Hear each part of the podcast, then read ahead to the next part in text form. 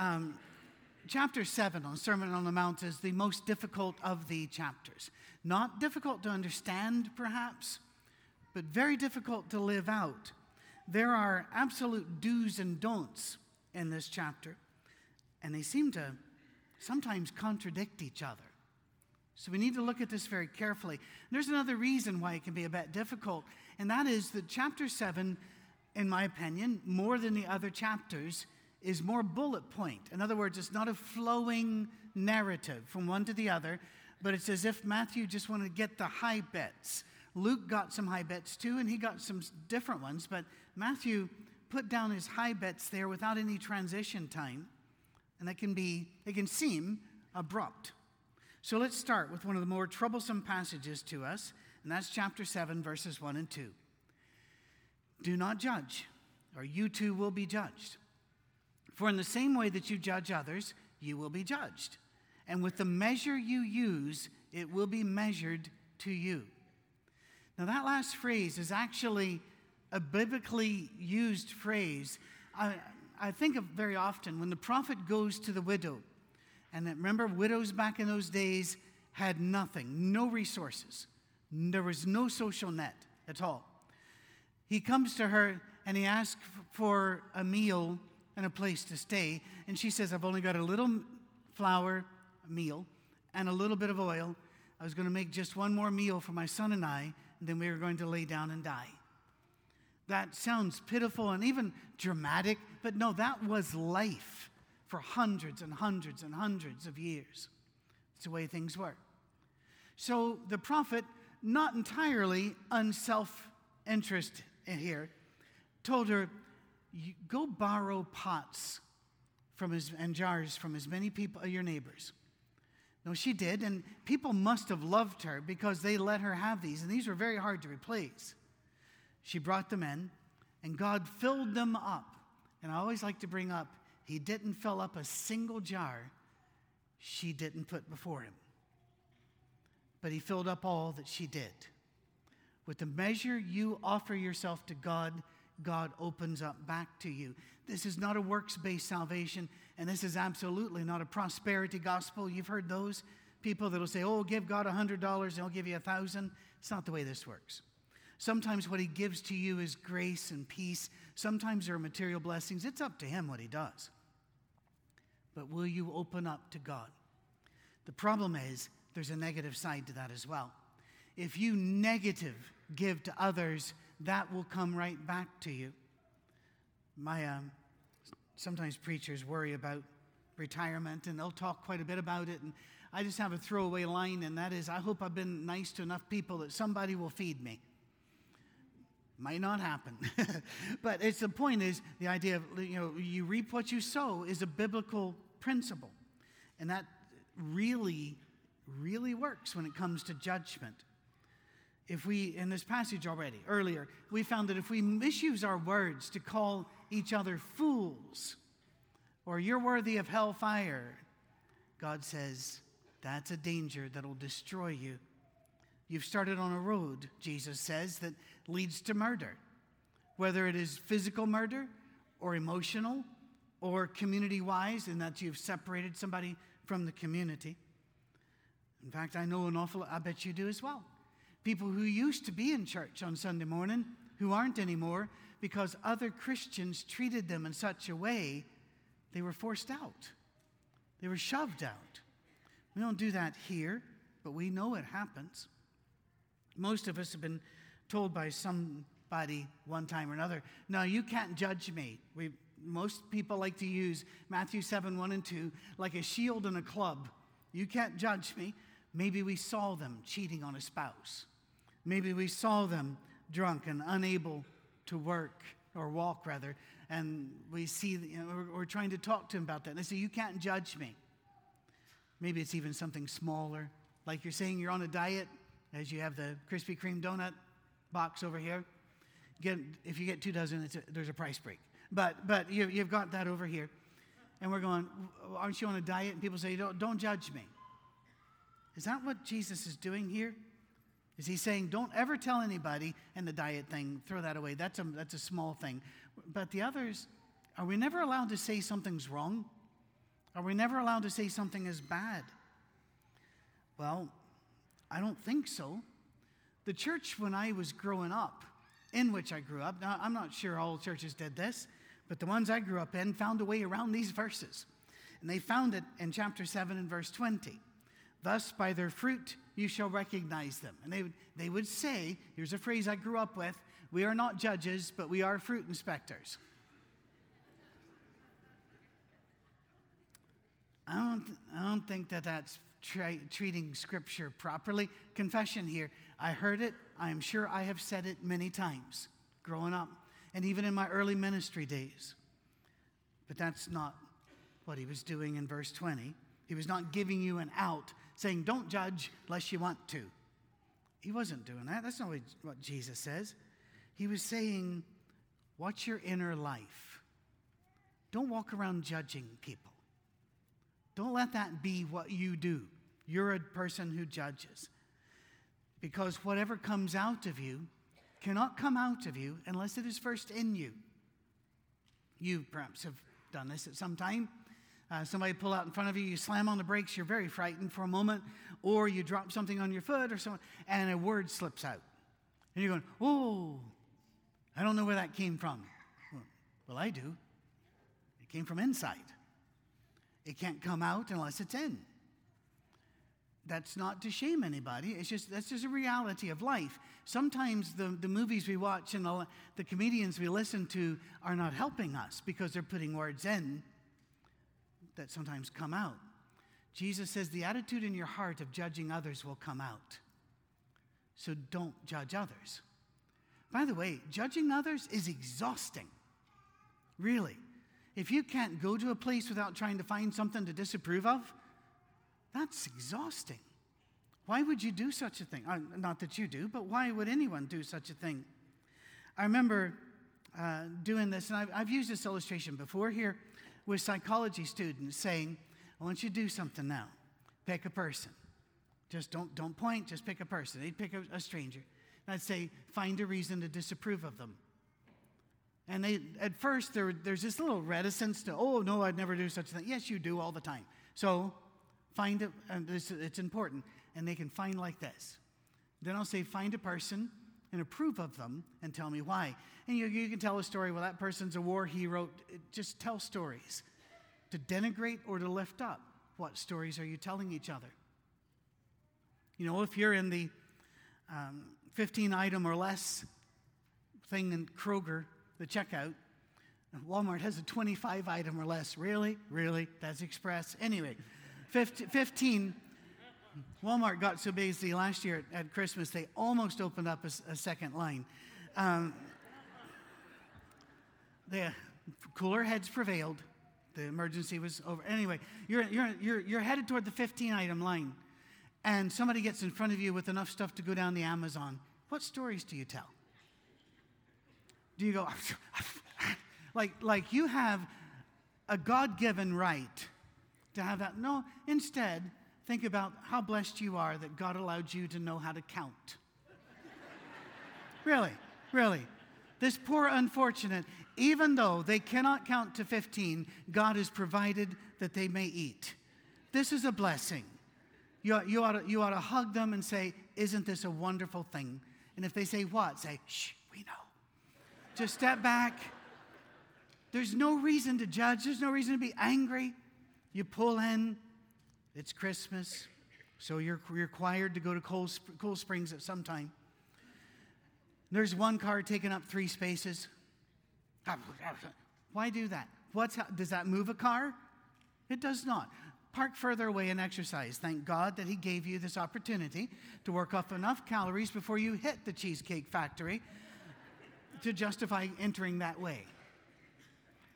Why tell yourself the negative stories? Why bring yourself down? It's a burden. You don't need that. Jesus wants us to be aware of this tendency to judge and tell negative stories. I'll tell one on me, and by the way, I could tell dozens and, okay, hundreds on me. But I can still remember right before we went to Scotland, um, when my wife and I were, were newly married, we worked in a little church in Norfolk, Virginia. And there was a man walking toward me that was one of our deacons. And I was, uh, you know, I have to be there too, so I'm going to be cheery. And I, I go, hey, how you doing? And just walked by. I'm going, wow. Well, that sorts me out for being nice. And, you know, what's wrong with him? He probably kicks puppies and, and all these stories. All of these stories are in my head. Somebody else came along later and they said, Did you see David tonight? And I said, Yes, I did. They said, I can't, they said, I can't believe he's here tonight. And I was thinking inside, it's not doing him any good. Then they said, because he had two wisdom taken off today. And I'm going, oh. He couldn't talk, his mouth was full of cotton. But what story had I told myself? Where did I go with this? Jesus says, don't judge. When you catch yourself, don't do it. It's kind of like tension. If you're sitting there at your computer and you look over and go, hey, those shoulders are much higher than I remember, and you relax them down, what happens? They start coming back up. It's the same thing with judging. You catch yourself judging, pull back from it, and say, nope, that's not what we do. This church, as we often say, is an empty hands, open arms church. And we get that from the story of Jesus and the woman caught in adultery. By the time Jesus was done, the woman had been forgiven and blessed, and nobody had a rock in their hand. We are a church that you can be here. Well, go back and check the sermons the last four years. We're not going to preach against others. We're going to preach about Jesus. We're going to talk about Jesus, point us toward Jesus. Jesus had to learn obedience, according to Philippians 2. Isn't that interesting? Sometimes we have to learn obedience as well. But God has done something here interesting in chapter 7. Because most of the time, God tells you to do something, He doesn't tell you why. But in chapter 7, He does. Because it'll come back at you if you don't. If you, if you keep judging others, it's going to come back at you. Here's an illustration. Do you remember Westboro Baptist Church? Now, to our Baptist friends who might be here or listening online, we know they were Baptist in name only. We know you are not like them, and we know that you do not act like them. It was a family based church that was all about hate. And you remember the signs. I will not quote the signs because even the signs are offensive about God hating different groups. They would show up at the funerals for soldiers and Marines and sailors that were killed in battle to pick it and saying, this, you know, this is what you get for defending a country like that. It was nasty stuff. Remember in Michigan, we had a whole group of motorcycle riding veterans that would just go to one funeral after another just to keep them separate from the families. And they would yell abuse and such. They were the only ones who are right. They have pretty much broken up because they ended up disfellowshipping each other the same judgment that they threw at others came back. Even the founder of their church, the daddy, was disfellowshipped by the children. That's not unusual.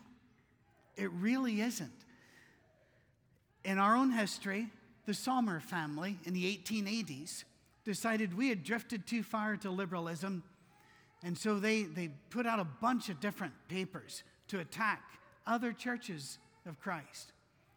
One of my favorites was entitled, I'm not making this up, The Heretic Detector.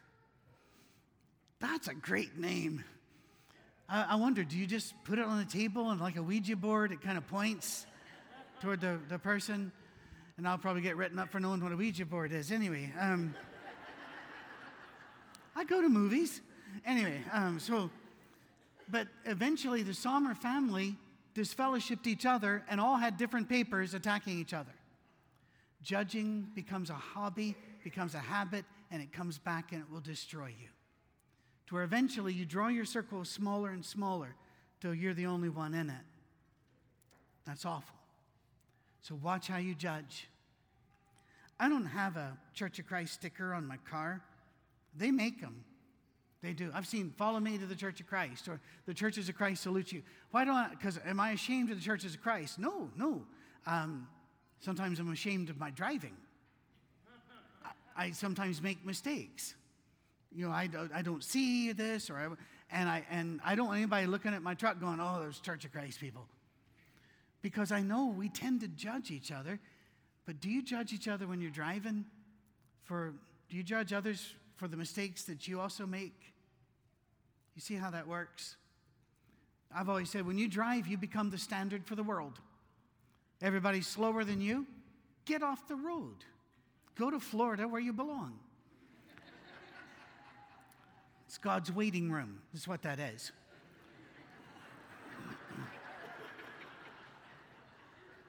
I don't know if you knew that. I'm, I'm happy to help. Anyway, it's, it's, it's, kind of, it's also the home, it's the newlywed and the nearly dead. That's, they coexist. they coexist. It's, it's a peaceful, wonderful thing. Anyway, but if they're going faster than you, oh, that's Ill, they should be giving that person a ticket. You become the standard. Don't let that happen on the road or in your life. You're not the standard. I'm not the standard. He's the standard. Don't judge each other. Live in peace with all men, the scripture says. Live in peace with them. Be okay with it.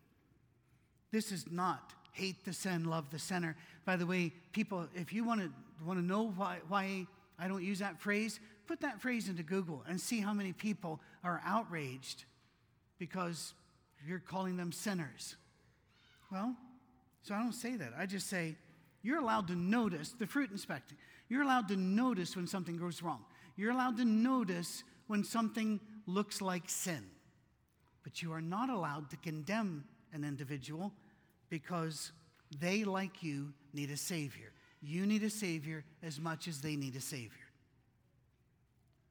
It's true.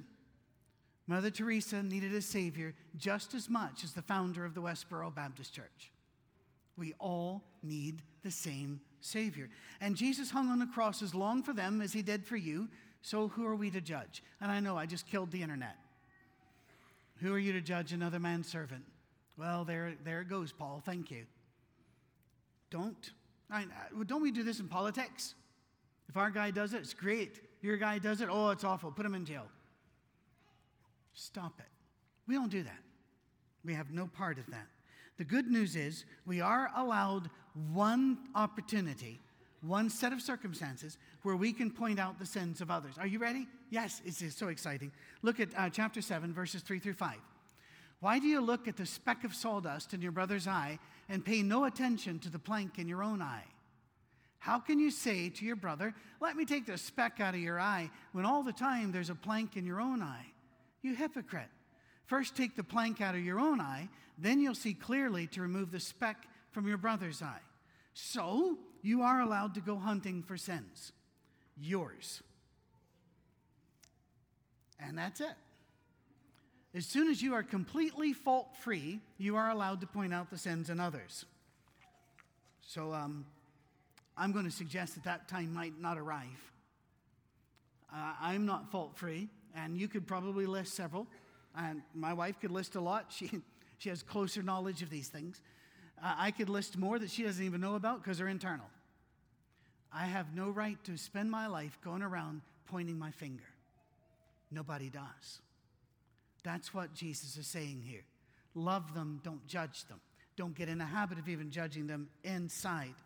Rules change at Fourth Avenue. I don't know if you've noticed that or not, but they do. While some churches may spend their time attacking other churches, we will not.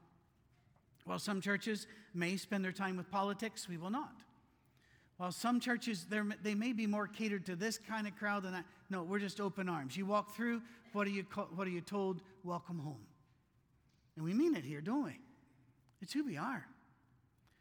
We don't run by the rules of the world, not in our leadership, not in our organization, not in, uh, and in fact, I think that that probably caused Steve Burgess more headaches than anything else because he had worked with the corporate world and then he came to work with Fourth Avenue in a capital campaign, and it's, it's not herding cats. It's herding cats with attention deficit disorder. it is that are volunteer cats. And, and it couldn't be that they, they said they would, they would help and do all this other. And so we'll make a call and the cat's going, eh, no. Or I'm busy. Or because we're a family, everything changes here. Remember that. It doesn't change just because you come in the building, it changes in here, in your heart, even out there. We do things in a different way. Think about the accused woman the Bible says Jesus saw her, not a problem, not an issue, not a sinner. He saw her. And he had compassion. While others had rocks in her hand, Jesus did not. And he said, You act like that. You, have, you live like this. And that's who we are.